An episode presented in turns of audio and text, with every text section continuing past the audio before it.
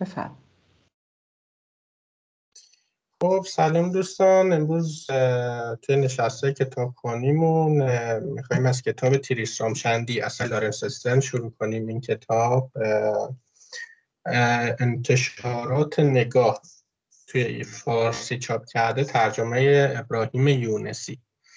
خب یکی از رمان خیلی معتبر و مشهور قرن 18 همه من یکم در مورد اثر صحبت کنم و پیش بریم. خب لارس کشیشه یک کشیش انگلیسی ایرلندی تبار بوده که توی اواخر زندگیش هم شروع می‌کنه به نوشتن این کتاب. زمانی که مریض هم بوده. این خیلی برای خود من جالبه. حالا بعد در موردش بیشتر صحبت می‌کنیم. این کتاب میاد توی نه جلد می نیسته جلدش هر جلدش هلوش 80 100 صفحه است. اینجوریه.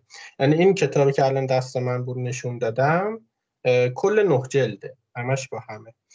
کتاب توی نه جلد طی 8 سال می نیسته از سالهای 1759 تا 1767 یعنی نیمه دوم قرن 18 خب واسه اینکه ما بتونیم این رمان کمی خوب بفهمیم نیازی که کمی با نویسنده های اون دوران و حال و هوای ادبی اون زمان آشنا بشیم. مثلا ما توی قرن 18 رمان نویسای مشهوری که داریم توی انگلیس جین رو داریم که مثلا اثر قرور تعصبش رو احتمالا خیلی همون خوندیم. دانیل دفو رو داریم با رابینسون کروزوه توی فرانسه بالزاک رو داریم با مثلا زن سی ساله با اوژنی گرانده.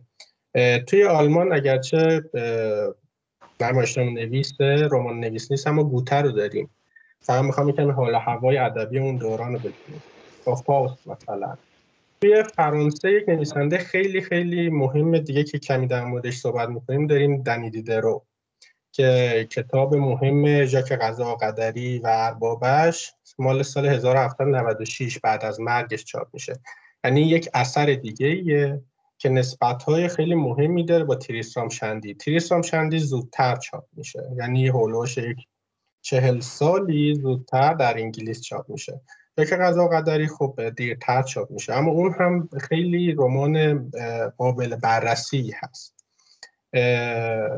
حالا بریم قرن 19 رو هم چند تا نویسندهش رو بشناسیم چون نویسندهش مشهورتر هم برای ما. مثلا ما که قرن 19 فلوبر رو داریم. با مثلا رمان مشهور مادام بواری. تولستوی رو داریم. مثلا با آنا کارنینا مثلا. رمان های رو من فقط بگم که دوستان باشون یادآور شه مثلا داستایوفسکی رو داریم با جنایت و مکافات. آلنپو رو داریم که داستان کوتاه بیشتر بهش توی امریکا. ویکتور هوگو رو داریم با بینوایان با گوش پشت نوترام. جول رو داریم و غیره. این یعنی کاملا میشه دید تو قرن 19 خیلی رمان نویسی خیلی دیگه پیش رفته ها؟ آره یعنی دیگه 19 و 20 یعنی بعد ما توی 20 باز یک گروهی داریم که خیلی با اهمیت ولی دقیقا قرن 19 قرن خیلی مهمیه توی رمان چون یک صحنه گذاره. حالا اینها رو گفتم از این جهت که ما کمی به سنت ادبیات توی اون زمان آشنا بشیم. یعنی بدونیم توی چه فضاهایی این رمان ها رمان های مشهوری بودن. فکر کنم هممون یه چند تاشو خونده باشیم و می‌تونیم کمی درمش صحبت کنیم. به سنت ادبیات توی اون زمان یعنی توی قرن 18 و 19 یعنی توی خیلی از این آثار قرن 19 هم ما اینو داریم. فقط میگم اون اثر خاص دنی دیده رو که غذا و قدری اربابش رو جدا کنیم. خیلی شبیه تریستام شنید توی اون دوران رمان ها یک فرم خاصی دارن که می‌تونیم یکم در موردش صحبت کنیم. مثلا می‌بینیم که رمان ها خیلی منسجمن همشون. یک شروعی دارن یک پایانی دارن یک خط روایی مشخص دارن سلسله علت و معلول دارن. و غیره. محوریت رمان ها پیرنگ شخصیت پردازیه. پیرنگ منظورمون سلسله حوادثه. به سلسله حوادث داستان میگیم پیرنگ داستان. مثلا من از کتاب های بیشتر مادام سعی می‌کنم مثال بزنم که فکر کنم همه خوندن یا مثلا جنایت و مکافات. مثلا توی جنایت و مکافات شخصیت ما راسکولنیکوف خب دچار فقره. اما با یک پیرزنی آشنا میشه که خیلی طماعه و پول داره. خب بعد این باعث میشه که تصمیم بگیره که اون رو بکشه و می‌کشه. و و و. ما به این سلسله میگیم پیرنگ این سلسله حوادث. می‌بینیم که رمان ها توی اون دوران به شدت محوریتشون پیرنگ و شخصیت پردازی. یعنی اونجا شخصیت ویژه راسکولنیکوف. توی ما توی مادام بواری فلوور شخصیت مادام بواری. توی آنا کارنینا شخصیت آنا کارنینا. خب علاوه بر این معمولا می‌بینیم که رمان یه بازه زمانی خیلی بزرگ از زندگی شخصیت اصلی در بر می‌گیره. حتی گاهی از قبل از تولد تا بعد از مرگ. مثلا در مورد مادام بواری از قبل از ازدواجش با شارل داریم تا بعد از مرگش و می‌تونه اینو مقایسه کنید که حداقل ما چند سال رو معمولا داریم توی رمان های اون دوره. اگر چند نسل نباشه. خب دیگه یکی دیگه از اصول غالب اون دوران اینه که داستان بودن داستان تا حد زیادی پنهان میشه. یعنی راوی چندان آشکار را از خودش حرف نمی‌زنه. اثری از نویسنده ما چندان نمی‌بینیم. سعی میشه داستان بودن داستان پنهان شه. اینو وقتی بهتر می‌فهمیم که من بیام سراغ اسلام شندی بگم کجاها داره ضد این عمل میشه. یعنی چگونه استرن داره داستان بودن داستان رو مدام آشکار می‌کنه. اونجا با مقایسه با اون خیلی خوب میشه فهمید. یکی دیگه از اصول تلاش برای واقع نمایی توی رمان های اون دوره. یعنی خیلی ما وقتی می‌خونیم میگیم همش چقدر واقعیه. چقدر شبیه زندگیه. یا یک اصل دیگه لذت بردن از داستانه. اینکه ما به عنوان خواننده مثلا این جمله من خیلی شنیدم که میگیم انقدر این رمان جذاب بود که مثلا تو یک روز 400 صفحه رو خوندم. بسیار رمان ها جذاب چون پیرنگ و شخصیت پردازی اساسا خیلی برای ما جذابه و خیلی تلاش نیاز نداره. ما به سادگی می‌تونیم از داستان لذت ببریم. داستان جو انگار مصرفش می‌کنه. ولی داستان روون مکس نمی‌خواد اندیشه نمی‌خواد جملات پیچیده نیستن و غیره.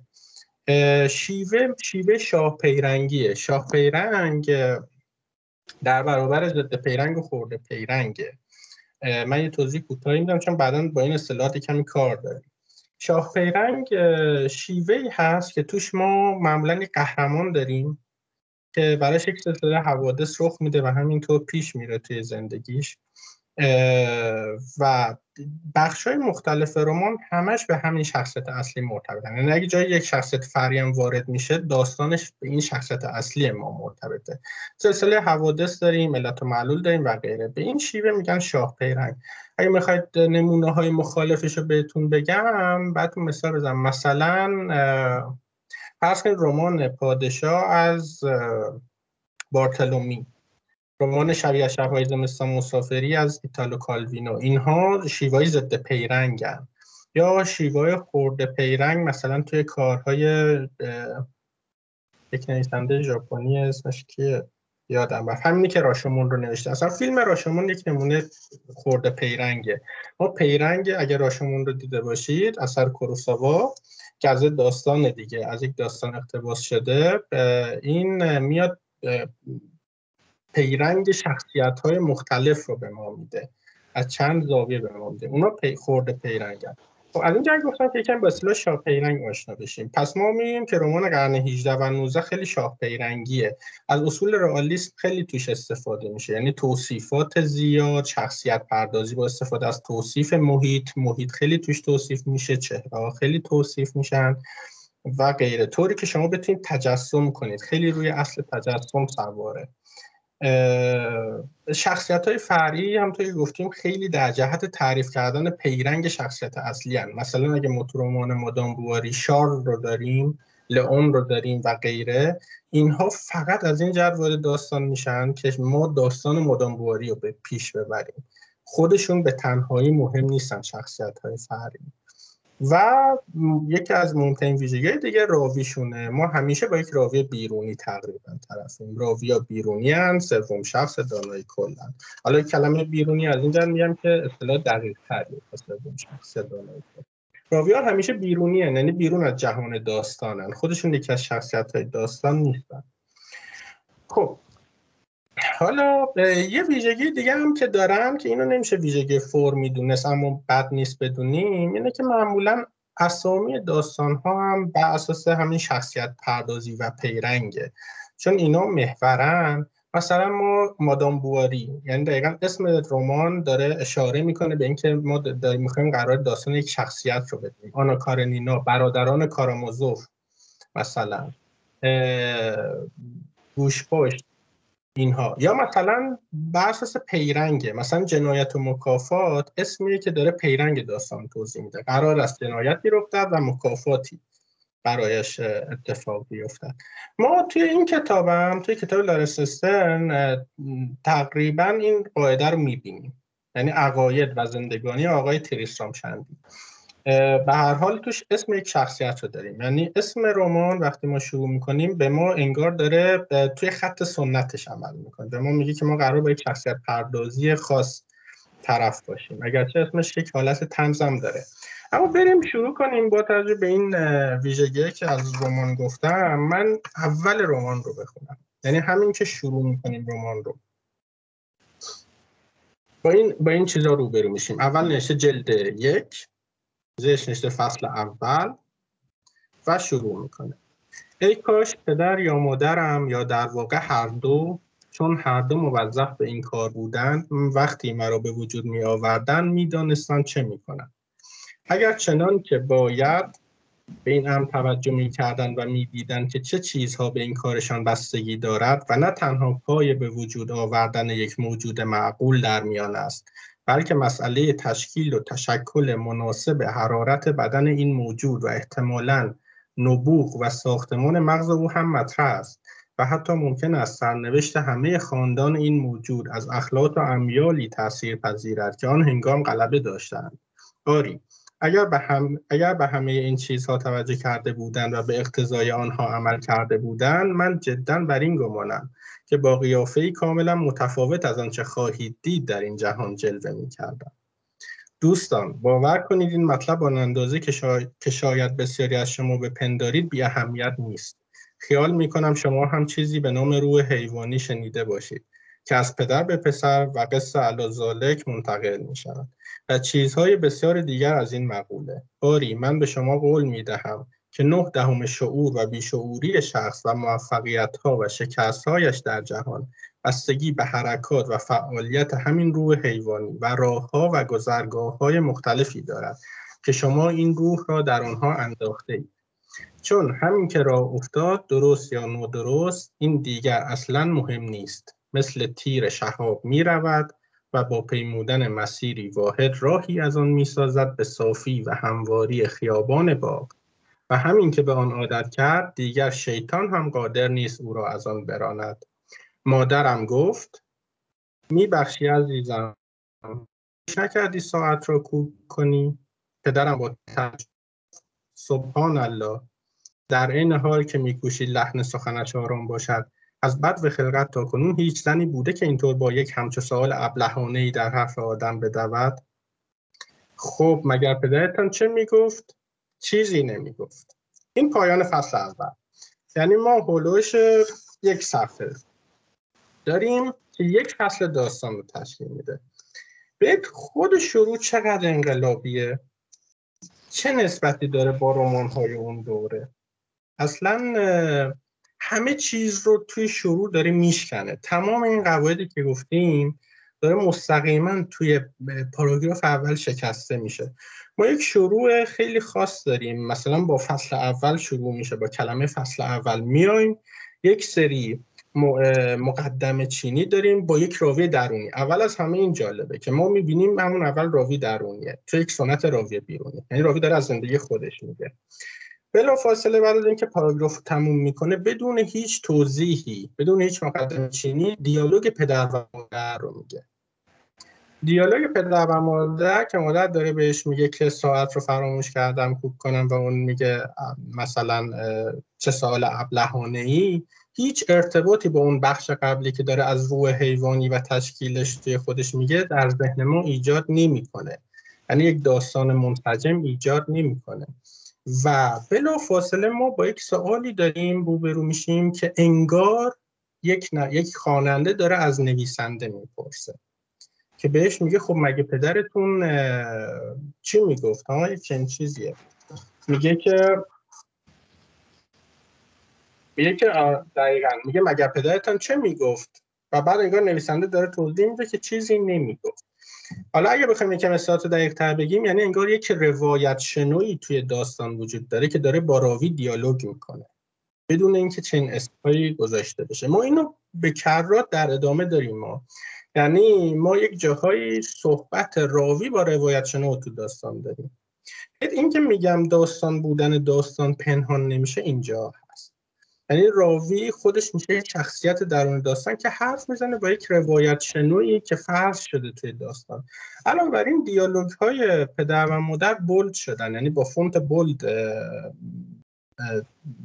در واقع نوشته شدن.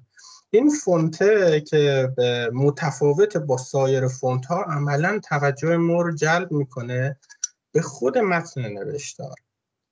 به جای یعنی یعنی انگار به ما میگه که داری با یک نوشتار روبرو میشی. به جای اینکه ما با معنای نوشتار روبرو بشیم جلب توجه برامون می‌کنه خود متن نوشتار. کاری که استرن خیلی زیاد توی رمان انجام میده. یک جاهایی اصلا یک فصل رو نمی‌نویسه. اصلا نشته فصل 24 بعد میپره فصل 26 بعد توی فصل 35 در مورد اون حرف زدن یک جاهای صفحه رو سیاه می‌کنه. یعنی اصلا ما کاملا به یک صفحه سیاه رو داریم بگذارید من یه نمونهش نشون بدم.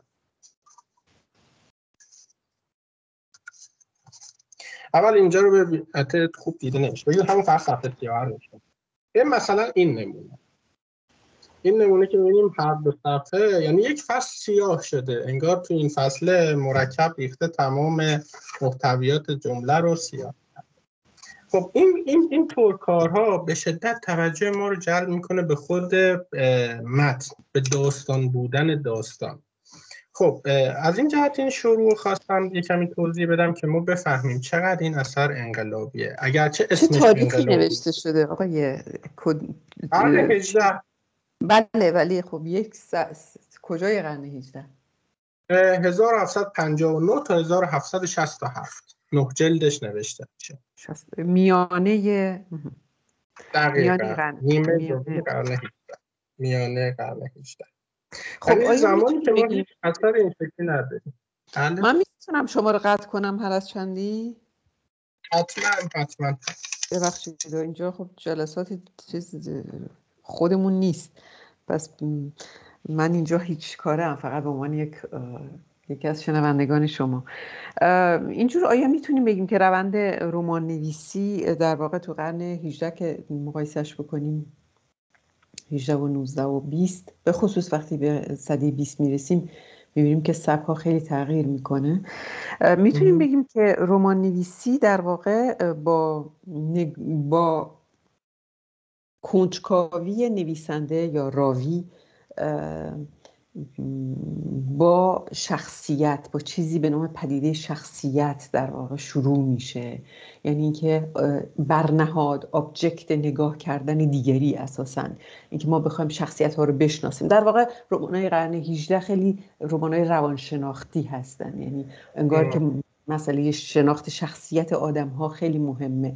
از طریق شناخت زندگی نامشون. یعنی سعی می‌کنیم که به اونچه که الان دارن انجام میدن معنا بدیم از طریق شناخت گذشتهشون. و بعد کم کم خود راوی میاد تو وسط داستان بخش از شخصیت ها میشه. انگار که ما می‌رسیم به این که خود نویسنده خودش رو یعنی خود راوی خودش رو حتی روان نمیشه قاطی کرد ولی خودش رو در واقع میاره جز می‌بره توی برنهاد نگاه قرار میده. یعنی این دیگری است که برنهاد نگاه هست object نگاه هست.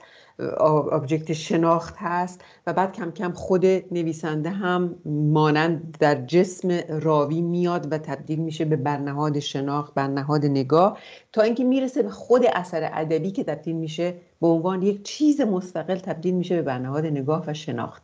و این چیزی که شما دارید میگین تو میانه صده 18 ما انگار تو قرن بیستمی دقیقا. یعنی یعنی تاثیر این رمان رو ما وقتی می‌فهمیم که بیایم قرن بیستم. این این اثرش انقدر این رمان انقلابی که توی قرن 19 انقدر تاثیر نمی‌گذاره. من در ادامه خواهم گفت رو کیا تاثیر گذاشته. تاثیرش روی به بکت و جویس خیلی برجسته است. می‌دونیم هر دو ایرلندی هم اینم ایرلندی تباره. یعنی اصلا از یک سنت دارن میان و به شدت تاثیر می‌گذاره روی بکت و جویس. خب دقیقا اینجوریه. اما یه،, یه چیزهایی رو باید اضافه کنیم که من نیاز داره به توضیح دادن.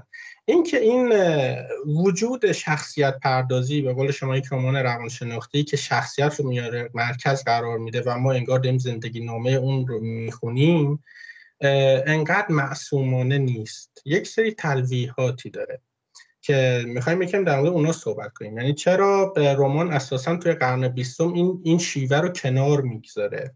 و شیوه جدیدی رو ادامه میده که در واقع از همین استرن یه جورایی قرض می‌گیره از اون وام می‌گیره. خب این رو الان در موردش صحبت می‌کنم. اول از همه می‌خوام یک ادعا بکنم و بعد در مورد این ادعا دلیل بیارم. ادعای من اینه که لارنس سن یک انقلابی واقعیه و اثرش اثر تریسترام شندی به شدت اثری است انقلاب. خب حالا می‌خوایم بریم صحبت کنیم در مورد اینکه چرا این جمله رو میگم. دیگه ارائم تا آخر جلسه در مورد همینه. اینکه اول یه مقدمه خیلی کوچیک بگم. یک کتابی داره رولان بارت به اسم استوره امروز. رولان بارت نشان شناس خیلی مشهور فرانسوی دیگه توی قرن بیستم. یک کتابی داره به اسم استوره امروز به فارسی ترجمه شده. من ببینم اونجا دارمش. حالا فکر کنم ترجمه شیرین دخت حالا اگر بعد عکسشو می‌ذارم توی گروه اگر نیاز بود دوستان هستن کتابی به اسم اسطوره امروز. تو این کتاب بارت نشون میده که چگونه فرم ها در خدمت اسطوره فرم هر چیزی شکل هر چیزی. منظورش از اسطوره ایدئولوژیه. منظورش از اسطوره یک سری دلالت های ایدئولوژیکیه که وجود داره. برای بارت همیشه این سواله. میگه این لباسی که مردم دارن میپوشن و من تو خیابون می‌بینم این فرم این لباس چه دلالت ایدئولوژیکی داره؟ این کت و شلوار اون دامن این شلوار لی اینها چه دلالت های ایدئولوژیک دارن؟ چرا اتوبوس این شکلیه؟ چرا شکل اتوبوس و صندلیاش این شکلیه؟ مدام این سوال یعنی از فرم داره سعی می‌کنه دلالت های ایدئولوژیک پشتش رو بررسی کنه. این قضیه توی هنر که بسیار برجسته است. چون هنر اساسا فرمه.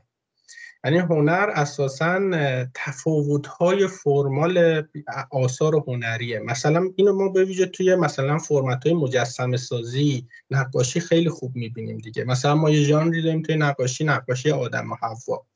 همیشه یه آدمه یه حوا یه درخت یه ماره. این چهارتا ثابت هم محتوای یکی. آره گاهی من خیلی ندیدم. معمولا همین ماره اینجوری چنبره زده دور زنه. اما اینو شما توی فرمت های بسیار متفاوتی می‌بینید. از زمانی که این نقاشی انجام شده همه دارن همینو می‌کشن اما فرمه داره تغییر می‌کنه. یا مثلا ما توی مجسمه سازی همواره بدن انسان رو داریم به عنوان یک چیزی که داره بازنمایی میشه. اما این فرم ارائه بدن انسانه که داره تغییر می‌کنه. چرا؟ چون این فرمی که اساسا دلالت می‌کنه نه محتوا. خب بحث بارت اینجا به درد ما می‌خوره که در واقع داره میگه که پشت پشت هر فرمی دلالتی وجود داره.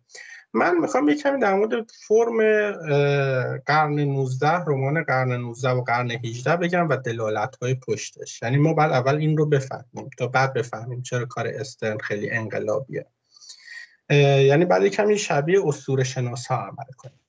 من یه سری ویژگی گفتم از رمان قرن 19 و 18 گفتم مثلا توش خیلی تلاش میشه بر واقع نمایی. ما همه چیز رو حس می‌کنیم چقدر واقعیه. این قضیه دلالت های ایدئولوژیکی داره دیگه. مثل اینکه واقعیتی خارج از ما وجود دارد.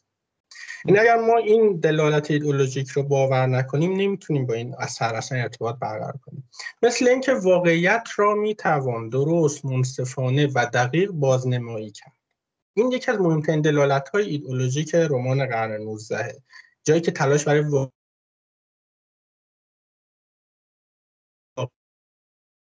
که مثل مادام بواری که انگار داره شخصیت مادام بواری رو کاملا برای ما روانشناسی می‌کنه و نشون میده ما با دلالت ایدئولوژیک طرفیم. اینکه اساسا چنین چیزی ممکنه. ما اساسا می‌تونیم یک قطعه از جهان رو بگیریم بیاریم تو یک آزمایشگاهی به اسم کتاب و این رو بازنمایش کنیم.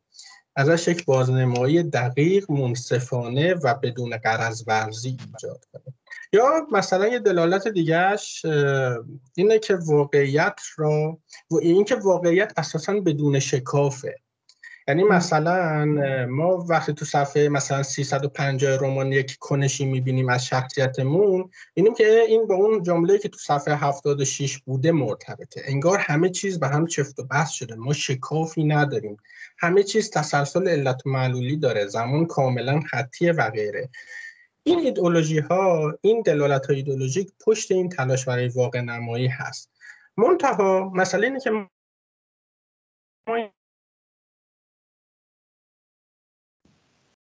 اینا طبیعی هم. یعنی ما احساس می‌کنیم مگر جهان جز این است. این چیزیه که بارت موردش مفصل صحبت می‌کنه. این که اسطوره وقتی کار می‌کنه که طبیعی خودش رو جلوه میده. مثل یک واقعیت. میگه همینه دیگه مگر مگر, مگر زندگی ما همین شکلی نیست. خب الان مثلا می‌تونیم خیلی راحت ارتباط این دلالت های ایدئولوژیکی که من گفتم یعنی اینکه واقعیت میشه بازنمایی کرد به شکل منصفانه و درست اینکه واقعیت شکاف نداره تسلسل علت و معلولی داره و غیره این رو می‌تونیم ارتباطش خیلی راحت با مثلا پوزیتیویسم متوجه بشیم. با رونسانس متوجه بشیم. ها با خردگرایی با علم باوری با آزمایشگری متوجه بشیم. یعنی چرا ما توی عصر پوزیتیویسم توی آزمایش آزمایشگاه اینقدر منطقه مقدسیه؟ انگار جایی که ما می‌تونیم واقعیت رو دقیقا بازنمایی کنیم. این رو ما توی رمان هم داریم توی ادبیات هم داریم. یا بریم سراغ ویژگی دیگه. مثلا ما وقتی مرکز قرار میدیم مرکز رمانمون شخصیت و پیرنگشه یعنی یک شخصیت مرکزی داریم و حوادثی که براش رخ میده. این چه دلالت های ایدولوژیکی داره؟ یکی از دلالتاش اینه که خب شخصیت و کنش و واکنش هاست کنش و واکنش هاش هست که روند زندگی فرد رو مشخص می‌کنه. یعنی مثلا ما وقتی مدام بواری می‌خونیم میگیم آها اگر مدام بواری می‌خواست می‌تونست این اتفاق نیفته. اگر مدام بواری ولخرجی نمی‌کرد ورشکسته نمی‌شد بدهکار نمی‌شد. شخصیت مسلط بر زندگی جهان در کنترل شخصیت وجود دارد. جهان در کنترل شخصیت هست این یکی دیگه از دلالت های ایدئولوژیکشه. و یه دلالت ایدولوژیک مهم داره. هر کس قهرمان زندگی خیش است. این جمله که ما خیلی میشنویم دیگه. اینکه ما هر کدوممون قهرمان زندگی خودمون. این قشنگ ما رو یاد روانشناسی زرد میندازه. به ارتباط عمیق این دلالت های ایدئولوژیک با مسئله انسانگرایی اومانیسم با مسئله انسانگرایی افرادی با نادیده گرفتن فضا نادیده گرفتن ایدئولوژی ها این که توی اون زمان مثلا مادام بواری چه کسی پادشاه فرانسه است؟ مثلا مهم نیست. فضای سیاسی چگونه است؟ مهم نیست. تمام فضا نادیده گرفته میشه. چیزهایی که شخصیت رو از خود بیگانه می‌کنن نادیده گرفته میشه. بله. دقیقا چرا توی قرن 18 هستش که رمان نویسی اینقدر رشد می‌کنه؟ دقیقا رابطش با اومنیسم رو به هیچ عنوان نمیشه نادیده گرفت. اینکه انسان در مرکز نگاه هست. همونطور که توی رونسانس مجسم سازی اینو نشون میده. خیلی نکته مهمیه. بله. دقیقا. کم کم عقب نشینی خواهد کرد این نگاه. یعنی با پیچیده تر شدن جهان این نگاه عقب نشین. دقیقا. اون تا این مسئله که انسان مرکز نگاهه انقلابی بوده. جایی بوده که خدا رو از مرکز نگاه کنار گذاشته. انسان اومده جاش نشسته. اما بعد این خودش تبدیل میشه به یک ایدولوژی یعنی دیگه انگار طبیعی میشه که شخصیت باید مرکز داستان باشه. مسئله ای که توش مثلا ما می‌بینیم کارهایی که کافکا می‌کنه. حمله به این از خود بیگانگی انسان ها در فضا. کاری که کامو می‌کنه. اینها کسانی هستند که توی قرن 19 شروع می‌کنن این از خود بیگانگی انسان رو نشون میدن. همه اینا دارم میگم چون به استن ربط داره چون به این کار رمان تریسام شندی ربط داره. مثلا ما توی رمان تریسام شندی مسئله نامگذاری شده داریم. خب؟ یکی از مهمترین بخشای این کتاب اینه که چرا اسم من شد تریسرام و داره از این میگه که این نام من این پدر من از این نام متنفر بود. و معتقد بود که آدم های ابله اسمشون تیریسرامه و بعد داره توصیف میده که چی میشه و طی چه اشتباهی توسط کلفت خونه اسم این فرد میشه تیریسرام این اساسا ما با چیزهایی طرفیم که رفت به شخصیت ندارن. تقدیر شخصیت داره در جایی خارج از شخصیت رو از این جهت دارم این کارو میگم. فقط از این یه مثال گفتم که بعد برگردیم سراغش. خب ما توی وقتی شخصیت و پیرنگ مرکزن ما یک جور سیاست زدایی از زندگی انسان داریم. یعنی زندگی انسان سیاست زدایانه میشه. ایدئولوژی ها توش مسئله نیست. میگم مهمترین توهمی که به ما میده اینه که مثلا توی رمان جنت و مکاف نمیکشت پیرزن رو. اگر مدام بواری انسان اخلاقی تری بود فلان اتفاقها براش نمیافتاد. آخرش به خودکشی منجر نمی‌شد. این چقدر برای من از این جهت جالبه. بعد می‌بینیم چقدر توهم ایگو محوری داره توی این حالت. این انسان قهرمانه. چقدر ما رو یاد روانشناسی زرد میندازه. برای خود من خیلی جالب بود. که خب بعد ما تعجب می‌کنیم که چرا مثلا صفحات اینستاگرام یک روانشناس زرد انقدر پر مخاطبه و انقدر مردم یک کتاب روانشناس زرد رو می‌خونن. خب طبیعیه چون که مدام دارن به این دلالت ایدولوژیک بمبارون میشن. یعنی ما الان کافی سریال ها رو ببینیم. سینمای هالیوود رو ببینیم. سینمای بالیوود رو ببینیم. سینماهایی که پر مخاطبن تمامشون صبح تا شب دارن مردم رو با همین دلالت ها بمبارون می‌کنن. اینکه همیشه تو همه این داستان ها شخصیت قهرمان داستان. یعنی ما یک شخصیت در بله بله. ولی ego psychology توی آمریکا به وجود میاد. باید یعنی به هر حال این یک فرهنگ آمریکایی است که داره همین دنیا رو می‌گیره ها. یعنی این چیزی که شما دارید میگید یک برمیگرده به, به فلسفه قاره‌ای دقیقا هبوط اینجا هست سقوط ego هست که شما دارید اینجا دارید مطرح می‌کنید. چجور شد که نام من اشتباهی این شد؟ یعنی دیگه از این جالبتر نمیشه نشون داد که ما هیچ هستیم. این سقوط ego افت فرو افتش رو ما توی اروپا داریم و آمریکایی ها متاسفانه انگار که هنوز مسئله ego براشون خیلی مهمه و فرهنگ آمریکایی تو همه جا پخشه و توی روانشناسی زرد هم دقیقا مسئلهش این هستش که من با این ego م چی کار می‌تونم بکنم؟ یعنی اساسا اینکه خود ego رو میشه رفت برد زیر سوال و چیزی subject دادش اساسا به ذهن حتی نرسید. دقیقا دقیقا. یعنی ما باید این هم در نظر داشته باشیم که فرم آثار به شدت روی ما دارن تاثیر ناخودآگاه می‌گذارن. یعنی وقتی ما مدام داریم یک سریالی رو می‌بینیم خود به خود داریم ego مون رو باد هم می‌کنیم. داریم یک نظمی رو به جهان میدیم که ما رو فریب خواهد داد. حالا من یکم ادامه بدم. اینا فقط می‌خوام یکم بحثا رو باز کنم که ببینیم چقدر این فرم اهمیت داره. مثلا یکی از ویژگی دیگه رمان قرن 18 و 19 لذت بردن مخاطبه. بدون اینکه نیاز باشه به مکس و اندیشه ورزی. انگار که پشتش چه دلالت هایی باز هست دیگه. ها مثلا اینکه هنر و اساسا زندگی واسه لذت بردنه. فقط باید لذت برد. اینکه برای درک جهان ما نیازی نیست که به شدت اندیشه کنیم درگیرش بشیم. کافیه که فقط بشینیم و لب آب و لذتش رو ببریم. نگاهش کنیم و لذتش رو ببریم. یا مسئله الگوی شاه پیرنگ چون به مسئله لذت ربط داره من کمی اینو توضیح بدم. مسئله الگوی شاه داره. این فرمول اینه که حادثه رخ میده یک شکافی ایجاد می‌کنه برای قهرمان و قهرمان یک کنشی انجام میده. مثلا مادام بواری اولش پیش پدرش داره زندگی می‌کنه. یک حادثه رخ میده. یعنی شال میاد برای مداوای پدر پدر اما و اما رو می‌بینه خوشش میاد و خواستگاری می‌کنه. این یک حادثه است. این حادثه توی زندگی اما باری یک شکاف ایجاد می‌کنه. آیا من باید پیش پدرم بمونم یا برم ازدواج کنم؟ و کنشی قهرم انجام میده قهرمان این تصمیمی می‌گیره. اوکی پس من میرم با شارل ازدواج می‌کنم. ما این الگو رو الگوی حادثه شکاف کنش مدام تا آخر داستان داریم. مثلا الگوهای شاه پیرنگی الگوهای پیرنگی اساسا از این از این استفاده می‌کنه. خب. حالا اینو مقایسه کنیم با تیرسامشنی مثلا توی نامش. حادثه رخ میده اما قهرمان هیچ کاری عملا بهش نمی‌تونه بکنه. حالا این داشته باشیم. این الگو توی شاه پیرنگی قاعده داره. اینکه اوایل حادثه کوچیکه شکافی که ایجاد می‌کنه کوچیکه تنش کمه. یعنی خب مدام بواری از خودش می‌پرسه ازدواج کنم یا نکنم؟ ازدواج کنم.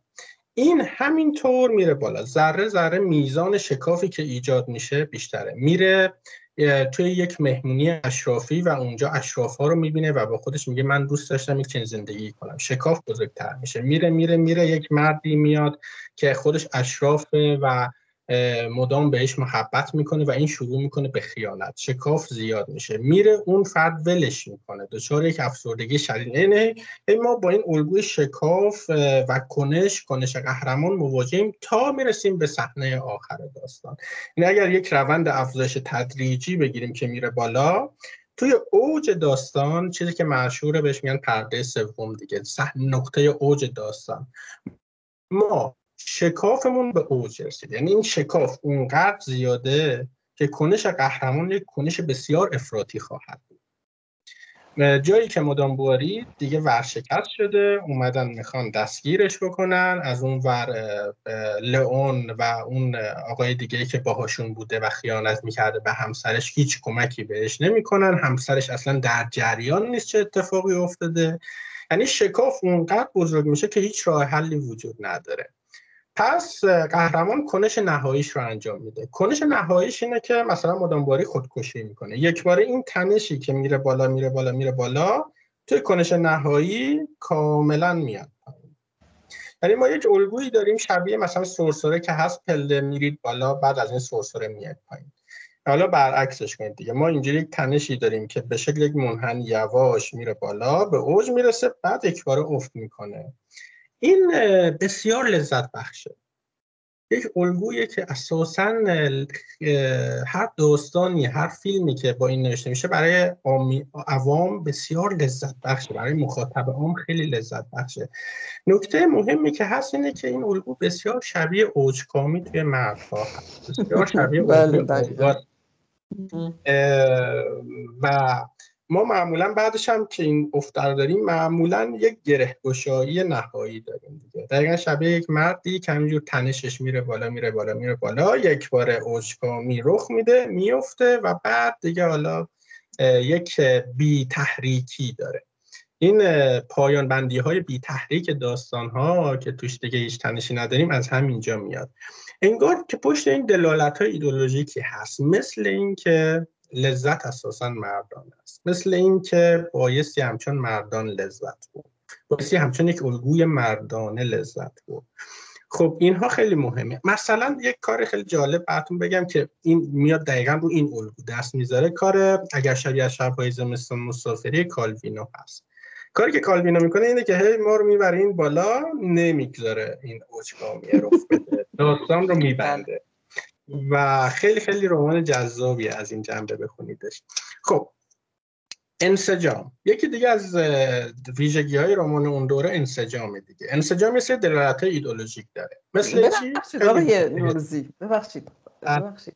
آیا با توجه به اینکه در رمان نویس زن نداشتیم و اونهایی هم که بودند تک و توکی که بودند اینها با نام های مردانه می نوشتند یعنی کسی نمی‌دونست که اینها زن هستند. آیا شما خودتون روی این این پلان کار یعنی این حالت این میره بالا میاد پایین. در رمان های زنانه کار کردید؟ یا بیش وقت بهش فکر کردید؟ یا داریم روی این زمینه کار شده؟ کار قطعا شده. چون می‌دونم فمینیسته مقدار در مورد این قضیه صحبت کردم من خیلی نخوندم. فقط کارهای زنا. یکی جین آستین رو من خوندم که بله. اون خیلی شبیه همین الگوی مردان است. یکی که ویرجینیا ولف بله. موایل تقلیدی است. بله. آره دقیقا. اما یکی ویرجینیا ولفه ویرجینیا ولف به نظر می‌رسه کاملا این لذت رو زنانه می‌کنه. یعنی اصلا برجستگی ویرجینیا ولف این که فمینیست هم خیلی توی رمان روش تاکید می‌کنن به خاطر همینه. یعنی واقعا فرم کار ویرجینیا ولف زنانه است. بله بعد از فروید میاد ها همفراخانی آزاد دیگه. یعنی نمونه همفراخانی آزاد در ادبیات ویرجینیا کار ویرجینیا ولف بله. اوکی. و پیرنگ هم خیلی به حاشیه می‌بره. اصلا دیگه ما نمی‌تونیم اون شکلی ازش لذت ببریم. بعد جنس دیگه لذت رو جای گذاشته.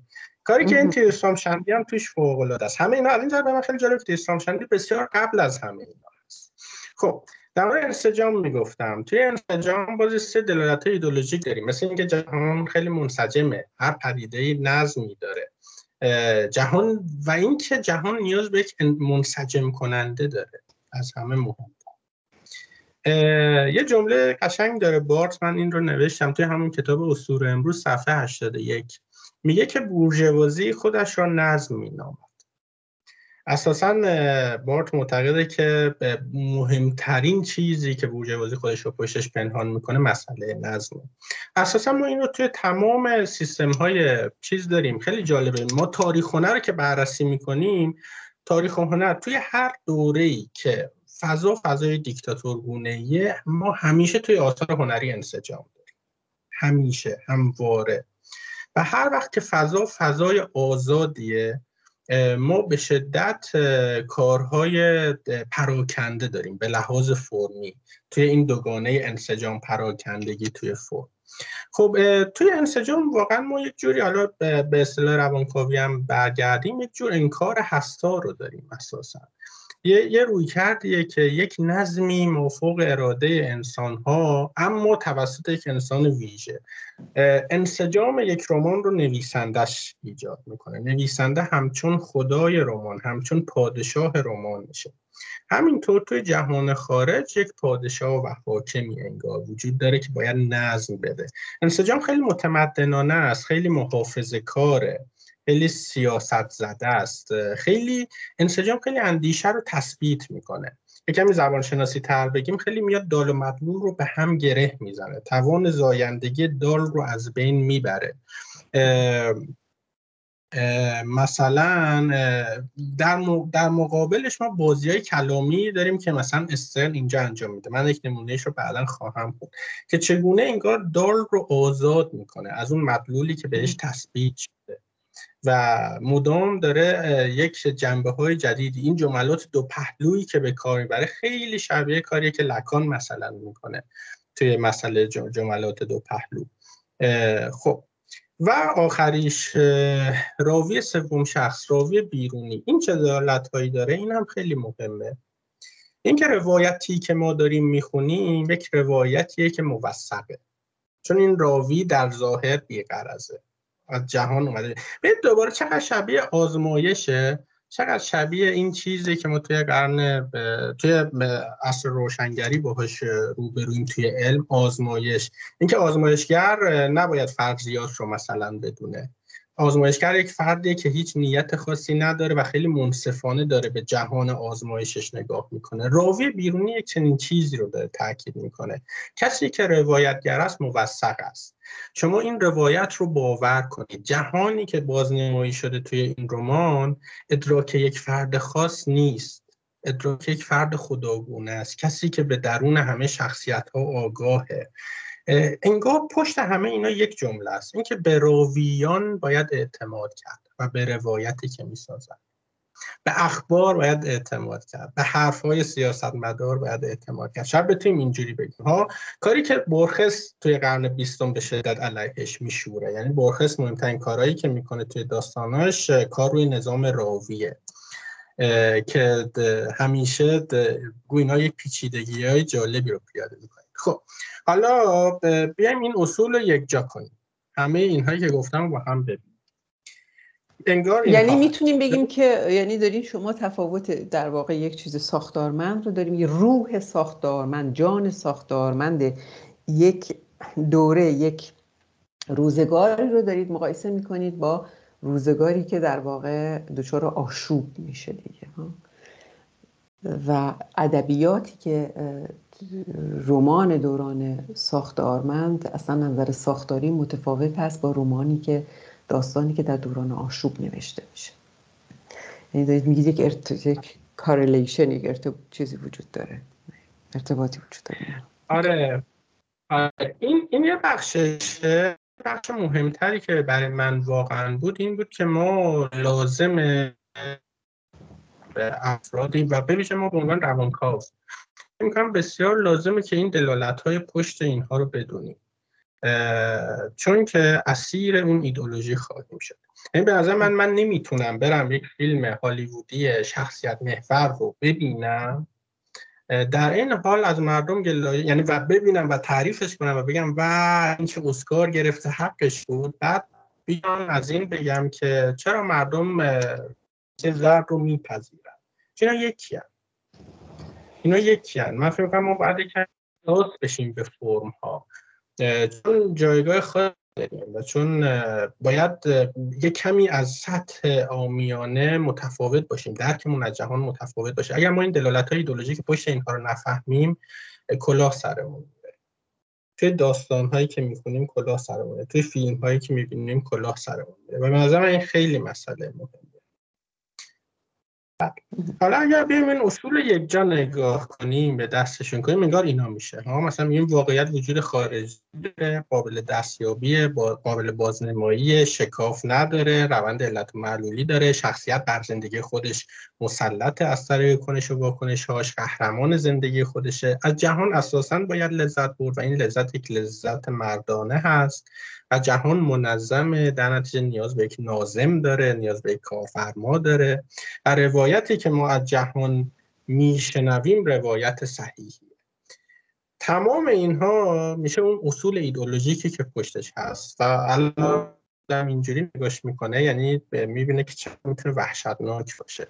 این اصول چقدر می‌تونه ما رو تحت تاثیر قرار بده. به ویژه وقتی ما اینا رو طبیعی می‌دونیم یعنی فکر می‌کنیم رمان باید این شکلی باشه. فکر می‌کنیم فیلم همینه دیگه فیلم این شکلی باید باشه. خب. اما این اسم خب لورنس اول خیلی جالبه که کشیشه. ولی چقدر انقلابیه. اصلا محافظه کار و سنش هم بالاست. و این از و اولین کارش هم هست. یک فردی سن اینقدر غیر محافظه در این ایدولوژی ها میتازه. بعدا ما میریم دنیزیده رو توی فرانسه انجام میده. با همون جا که غذا به یک می‌کنه علی ایدولوژی های اسطوره زمان خودش که ما توی قرن بیستم می‌بینیم؟ این تازه می‌بینیم قرن بیستم همه میرن سراغ این چه کارها کرده و ادامه دهنده راهش میشن اسلام یه کار جالبی می‌کنه تو این رمان. وقتی بخونید می‌بینید. این که از خودش رو برای نقد این ایدولوژی های حاکم پیوند میده به یک اثر مهم. پیوند میده به دونکیشوت دونکیشوت سروانتن. ما می‌دونیم که دونکیشوت هم یک اثر شدیدا انقلابیه. زمانی که دونکیشوت نشته شد دونکیشوت مشهور به اولین رمان. چیزی که قالب رومنس رو اساسا خارج کرد. یعنی قالب رومنس رو پودر کرد و اومد اصلا قالب رمان رو پای ریزی کرد استن به شدت ارجاع میده به دونکیشوت و تحسین اینا رو یه ذره ببخشید وسط حرفتون. اینو تفاوت این دوتا رو بگین به ما رومنس و رمان. آره رومنس اساسا یه قالب خیلی متفاوتیه. من خودم هیچ کار رومنسی تا حالا نخوندم. اما چیزی که می‌دونم ما توی رومنس اساسا مثل مثلا داستان امیر ارسلان نامدار توی فارسیه. این که نمی‌دونم یک جنگجوی بزرگی هست که میره به جنگ اجدهایان و اینها و تهش هم معمولا یک شاهزاده ای وجود داره. خیلی به اون سنت اروپا ارتباط داشته سنت رومنس یعنی با اندیشه اسطوره سر کار داریم. با اندیشه اسطوره ای سر کار داریم. در حالی که در رمان میریم به سوی واقع گرایی. اوکی. دقیقا دقیقا. یعنی چیزیه که با قالب روما... با قالب رونسانس دیگه نمیخونده رومانس و دیگه ما با دونکیشوت عملا می‌بینیم که دونکیشوت اساسا حجم رومنس ها هست دیگه. خود دونکیشوت یک قهرمان اسطوره‌ایه که اما دیوان است. اساسا حجم رومنسه. و بعد از اون رومنس ها از بین میرن. استرن تو این کارش به شدت داره برمیگرده سمت دونکی شد. یعنی مدام به اون ارجاع میده. برای نقد گروه های مخالف این مثلا یعنی این خیلی برای من جالب بود. چون خیلی شبیه کاری که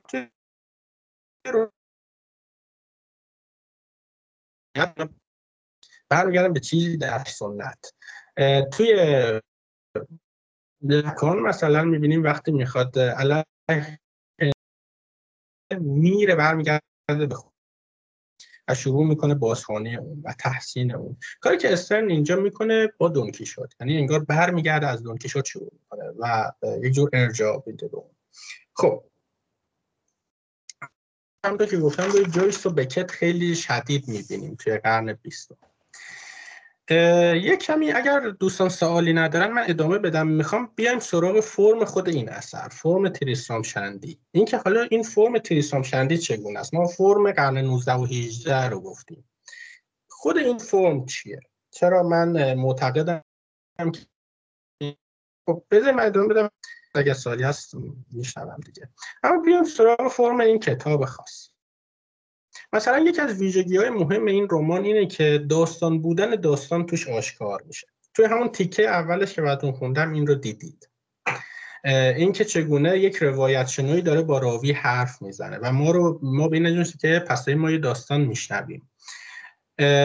اشاره های پیاپی به عمل نوشتن میشه.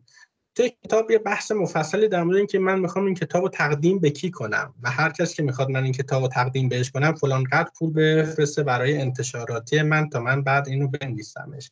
یعنی مدام به انتشارات اینکه انتشاراتی وجود داره. یک سری صفحه رو خالی می‌گذاره یک سری صفحات رو سیاه می‌کنه. مدام به ما یادآوری می‌کنه که شما داستان می‌خونید. دلالت های ایدولوژیک دلالت های غیر ایدولوژیک بهتره بگیم دیگه. چون اونجا دیگه ما با ایدولوژی طرف نیستیم. دلالت هایی که داره می‌کنه اینه که این یک بازنماییه نه یک واقعیت خارجی. یعنی وقتی من این رمان رو می‌خونم می‌دونم که با یک بازنمایی سر و کار دارم صرفا. اینکه ما من دارم با درک با یک نگاهی به جهان طرفم که توسط یک نویسنده با نیات و انگیزه های خاصی رخ داده. این خود واقعیت نیست. این این خود حقیقت نیست. بهتر حتی اینجوری بگم. یعنی توهم این همانی بازنمایی با بازنما رو داره زیر سوال می‌بره. یعنی مدام به ما میگه حواستون باشه داستان می‌خونید. انگار داره به ما میگه همیشه حواستون باشه داستان یک دروغه. داستان یک چیز مصنوعیه نه یک چیز طبیعی. یک چیز انسان ساخت مصنوعی انگیزشمنده. نویسنده بر اساس انگیزه های این داستان.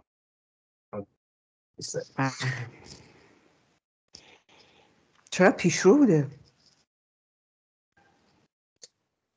خیلی خیلی خیلی.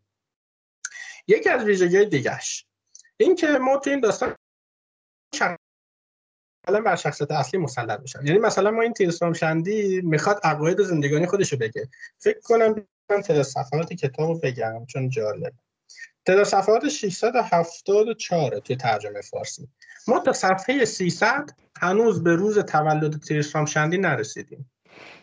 یعنی هنوز داره قبلش رو می هنوز به دنیا نیومده توی رمان یه سری شخصیت ها توش کاملا مهمتر از خودشن. اموتابی اموشه. یا پدرش یا تیریم کسی که کارگر اموشه در واقع یک جورایی. اینها کاملا بر شخصیت اصلی اصلی ترن بدون اینکه اصلی باشن. یعنی شخصیت اصلی قرار ترسام شندی باشه ولی هیچی ما ازش نمی‌بینیم تا خیلی از صفحات. بعدش هم همینطوره. یعنی اصلا هیچ وقت خود ترسام شندی شخصیت اصلی داستان نمیشه. همچنین ما تاکید زیادی بر تقدیر داریم توی اسمش. لحظه تولدش. توی این قضیه رابطه پدر و مادرش و تأثیری که می‌گذاره این همون بخش اول فصل اولی که براتون خوندم در مورد اینه دیگه که این بین پدر و مادر یک بحثی میشه و این باعث میشه به قول خود نبی... به قول خود تریسمان شنده که راوی داستانه اخلاط حیوانیش به هم بخورن و این باعث یک, یک, یک جور عدم تعادل در مزاجش میشه. اینکه توی, توی لحظه تولدش دکتر یک اشتباهی می‌کنه و باعث میشه انسان شندی از بین بره. به حال تمام اینها تاکید شدیدی بر تقدیر داره. و انگار یک چیزی رو داره میگه. اینکه ما یعنی انگار پشتش یک چنین دلالت هایی هست. اینکه شما خارج از بافتتون نمی‌تونید کنشمند باشید. شخصیت شما چیزی خارج از بافت شما نیست. بافت هم تاثیر گذاره کهن گذشته ما سنت ما تاثیر گذاره و خیلی چیزها رو حجم می‌کنه. این اتفاقات دراماتیک در جهان انسان رو حجم می‌کنه. داره میگه که حتی نامگذاری خودش توسط یک سری اتفاقای احمقانه رخ میده یا این ظاهری که به خودش می‌گیره و بینیش رو از دست میده توسط یک سری اتفاقات احمقانه رخ میده. این غرور انسان ایگو محور رو به شدت حجم می‌کنه. این ریشه های خیلی حجم می‌کنه. و یک نکته خیلی مهم داریم. انسانی که استرن بازنمایی می‌کنه خیلی سیاسی تره توش مناسبات قدرت میانه. پدر مادر جایگاه خانواده سلسله طبقات زمان وقوع داستان بسیار مهمه. یعنی مثلا توی دوره جنگ های انگلیس فکر کنم فرانسه. این مثلا کسی که به شدت علاقه به این جنگ ها هست و جالبه بخونید اینا رو بخش جالب داستانه. اما می‌خوام بگم چقدر انسان توش سیاسیه. چقدر انسان تحت تاثیر بافته. دقیقا برعکس رمان هایی که تو شخصیت پردازی مرکزه. یه ویژگی مهم فرمی دیگه این رمان اینه که روابط معلولی دراماتیک هست. یک سری روابط علت معلولی کاذب یا هجوامیز میشینن. به شدت حجم مثل همون قضیه نامگذاری که گفتم. زمان از حالت خطی بودن خارج میشه. چیزی که ما رو خیلی یاد تدای آزاد میندازه. ما اینجا هم همون حالتی رو می‌بینیم که توی کار ویرجینیا وولف می‌بینیم. یعنی فرد می‌خواد شروع بکنه. هی پیرنگ خودش رو بگه. می‌خواد بگه من کی هستم؟ اما تا صفحه 300 نمی‌تونه. چون همش داره ذهنش این بر اون ور میره. آه اموتابی هم عاشق فلانی بود داستان اون این بود تیرین براش این اتفاق افتاد. چیزی که و یک کار خیلی فوق العاده که می‌کنه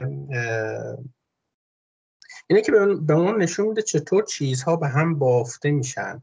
نقص ادراکات و اندیشه بشری چطور باعث چفت و بست یک سری چیزهای بی ربط به هم میشه که سرنوشت ما رو می‌سازه. چیزی که من خیلی یاد روانکاوی می‌سازه یاد مثال مثلا موشمرد فروید افتادم که توش یه سری واجه های مهم داریم دیگه. مثلا ما می‌دونیم که به در موشمرد قمار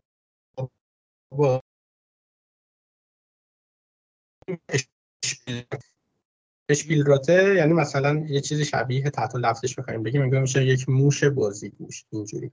اشپیل یعنی بازی راته هم یعنی موش. یه واژه دیگه داریم توی زبان آلمانی به اسم راتن. راتن یعنی بدهی. یه واژه دیگه داریم به اسم هایرات. هایرات یعنی ازدواج ها؟ که هایراتت بودن مثلا یعنی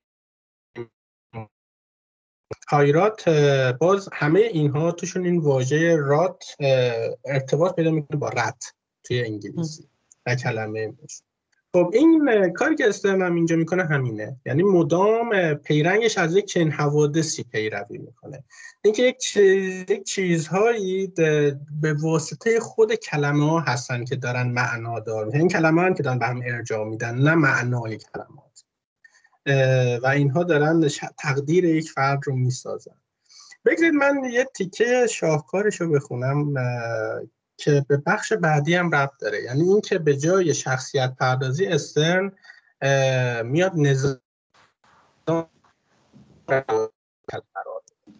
یعنی اینکه من با چه چیزی می‌کنم علت اساسی داره.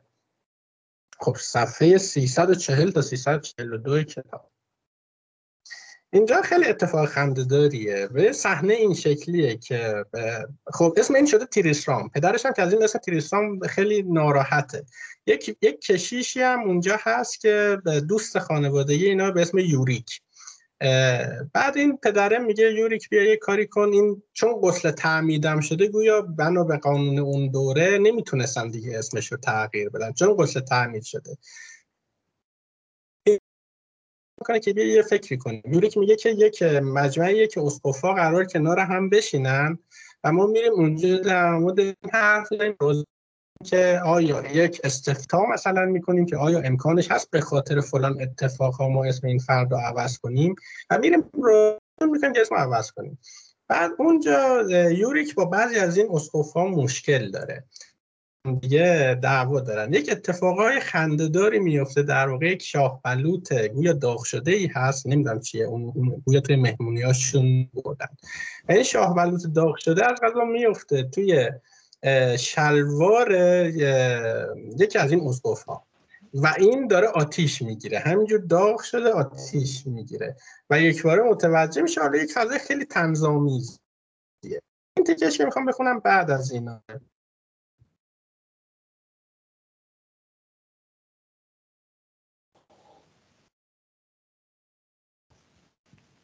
خطاب به گاس صدا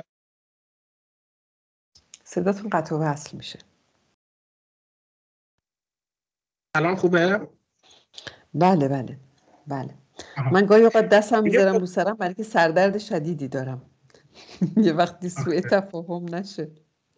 خب. از اون من تمومش کنم خیلی سریع این تیکر رو می‌خونم. میگه فوتوریوس خطاب به گاستریفرس که در کنارش نشسته بود گفت می‌توانید به من بگویید چون آدم نمی‌تواند برای یک همچه چیز مزهکی به پزشک مراجعه کند. می‌توانید به من بگویید برای ساکت کردن سوزش چه باید کرد گاستریفرس گفت از اوگنیوس بپرسید. اوگنیوس خود را به آن راه زد که از موضع بی اطلاع است یعنی نمی‌دونه کجا سوخته. گفت بستگی دارد به طبیعت موضع سوخته. اگر جای حساسی است و جایی راحتی آن را پوشان فوتوتوریوس گفت هر دو است. و ضمن صحبت دستش را بر موزه مورد بحث نهاد و با سر به آن اشاره کرد و در این حال پای راست را بلند کرد که هم موزه متعلم باد بخورد و هم در حالت راحت تری قرار بگیرد. اوگنیوس گفت اگر اینطور است از من میشنوی هیچ دستکاریش نکن. کافی است. و همین چاپخانه بغل دستی بفرستید و زخم را به چیز ساده ای چون برگ نرمی که تازه از زیر چاپ در آمده بسپاری دیگر کاری نداری جز اینکه آن را تا کنی. یوریک که در کنار دوستش اوگنیوس نشسته بود گفت کاغذ مرتوب باشد هر چند خونکی مطبوعی دارد. ولی فکر می کنم یک نقله بیشتر نباشد و کار را در معنا روغن و دوده ای می کنند که کاغذ با آنها هم باشته است. نیوز گفت درست است. و این از همه چیزهایی که مورد استعمال خارجی دارن به گمان من مفیدتر و مسکنتر است. گاستری فرس گفت اگر من جای تو بودم چون اصل کار همون روغن و دوده چراغ است همینها را روی کهنه میمالیدم و کهنه را روی محل زخم میگذاشتم. یوریک گفت این که پدر زخم را در میآورد. اوگنیوس افزود به علاوه منظور را برآورده نمی کند چون به قول جامعه پزشکان در معنا این ظرافت نسخه است که نیمی از کار را انجام می دهد چون توجه کنید اگر حروف خیلی ریز باشند که باید باشند در آن صورت ذرات و اجزای شفابخش که با موضع تماس مییابند این موقعیت را دارند که با چنان دقت ریاضی به طور یکسان بر موضع پخش شوند. البته به جز حروف بزرگ و فاصله بین بندها که از مالیدن با کاردکس فوتوتریوس گفت خوشبختانه چاپ دوم رساله هم فلان یک واژه یونانیه. دکون نیست نم چی چی. همین حالا توی چاپخانه است. این واژه لاتینه. معنیش حفظ زندگیه. حفظ زندگی مشترک. خب در واقع خوشبختانه چاپ دوم رساله هم که به معنای حفظ زندگی مشترک همین حالات به چاپخانه است. نیوز گفت پس می توانی هر صفحش رو در بیاوری. یوری کفزود حالا هر کدام که باشد. البته مشروط بر این که لغات هرزه در آن نباشد. فوتوتوریوس گفت همین حالا دارن فصل نهم را چاپ می‌کنند که دو فصل به پایان کتاب است. یوری گفت عنوانش چیست و سعی در برابر فوتوتوریوس فرود آورد. فوتوتوریوس در پاسخ گفت فلان که معنیش ازدواج مجدده. یوری گفت پس می همون فصل را در بیاورید. نیوز افزود. بله بله. حتما این کار را بکنید. و خب این فصل 28 بود صفحه 340 و 341 که خوندم. ما تو همین تیکه با یک بیان خیلی حجوامیز مسئله اول کتاب رو داریم. مسئله واژه ها رو داریم. که اینجا قرار درمان کننده سوزش این فرد باشن و این زخم فرد. از یک سمت چون محل این سوزش در واقع مقعد این فرد هست داره با واژه ها یک بازی میشه دیگه با واژه ازدواج ازدواج مجدد زندگی مشترک. انگار داره به این فرد رو حجم می‌کنه به این شکل که تو قرار مفعول این کتاب باشی و این کتاب فاعله از این دستکارها فوق العاده زیاد داره. نکته مهم اینه که ما می‌بینیم توی کار لارسسترن که به همین شکل نظام ابزار روایی یعنی خود کلمات خود واژه ها و خود مفهوم کتاب مرکزه. جای شخصیت پردازی رو گرفت. کاری که ما توی کارهای بکت می‌بینیم به ویژه. و دیگه کنش های شخصیت انگار شخصیت داره در زبان. انگار یه, یه دلالت خیلی مهم داره. انگار داره میگه که اون چیزی که سرنوشت رو مشخص می‌کنه ابزاریه که ما ازش استفاده می‌کنیم. همینطور که ما توی روانکاوی از زبان مثلا استفاده می‌کنیم. توی داستان هم مهمترین چیز ابزاره. انگار داریم میگه که حواسمون باید باشه شخصیت ها در ابزار از خود بیگانه میشن. و ابزارها باید روشون تاکید ویژه‌ای بشه. علاوه بر این ما می‌بینیم که خب این کتاب به شدت لذت بردن ازش نیاز به یک فعالانه داره از سمت خانه که این خودش قطعا دلالت داره. دیگه من اینا رو خلاصه می‌کنم. عدم انسجامی که توی کار هست مسلما به شدت دلالت های جالبی داره. ضد ایدئولوژی های انسجام بخش. لذت مردانه بخشید لذت مردانه اساسا ما می‌بینیم که با یک لذتی جایگزین داره میشه. برداشت من اینه چیزی که من خودم تعبیرش می‌کنم با یک لذتی از زبان جایگزین میشه. یعنی ما اینجا دیگه از خود به همنشینی اینهای در کنار همه که داریم لذت می‌بریم. نه از پیرنگ. از پیرنگ زبان داریم لذت بریم نه از پیرنگ حوادث. دیگر بهره بری یعنی بهره بری داریم دقیقا. و همین. یک سری بخشش هم هست که حالا دیگه من بهشون اشاره نمی کنم از داستان قبلا جدا کرده بودم که اگر دوست داشتید براتون بخونم ولی دیگه خیلی حرفم طولانی شد. خودتونم که کتاب رو خواهید خوند. و ببخشید پر حرفی کردم. سوالی چیزی نظری. عالی عالی عالی عالی. اصلا من انتظار نداشتم. واقعا دستتون درد نکنه. واقعا عالی بود. بسیار بسیار. بر دیگران نمی‌دونم ولی برای منی که من به ادبیات هستم بسیار جالب بود بسیار خوب بود. فکر می‌کردم شما می‌خوایم یه داستان رو تعریف بکنیم ولی در واقع با یک نقد ادبی حسابی روبرو شدم. خیلی خیلی برام جالب بود. نمی‌دونم دوستان دیگر نظرشون چی هست. مرسی واقعا. آقای نوروزی خیلی عالی بود. خیلی لذت بردم منم. منم انتظار داشتم داستان رو بشنوم ولی کلی چیزا به همون یاد دادید. و واقعا ممنونم. الان با یه فکر بازی می‌تونم این کتاب بخونم. آماده کردم اتفاقا. و اینکه چیزی که خیلی برام جالبه تو این کتاب خیلی به قول شما شبیه تدایی آزاد توی روانکاویه. یعنی انقدر باز می‌ذاره که آدم خودش فکر بکنه راجبش و اصلا نتیجه بگیره یا نتیجه نگیره. یعنی خیلی خواننده یا اون مخاطب با توجه به اون سطح فکری خودش می‌تونه پیکاپ کنه مطالب رو.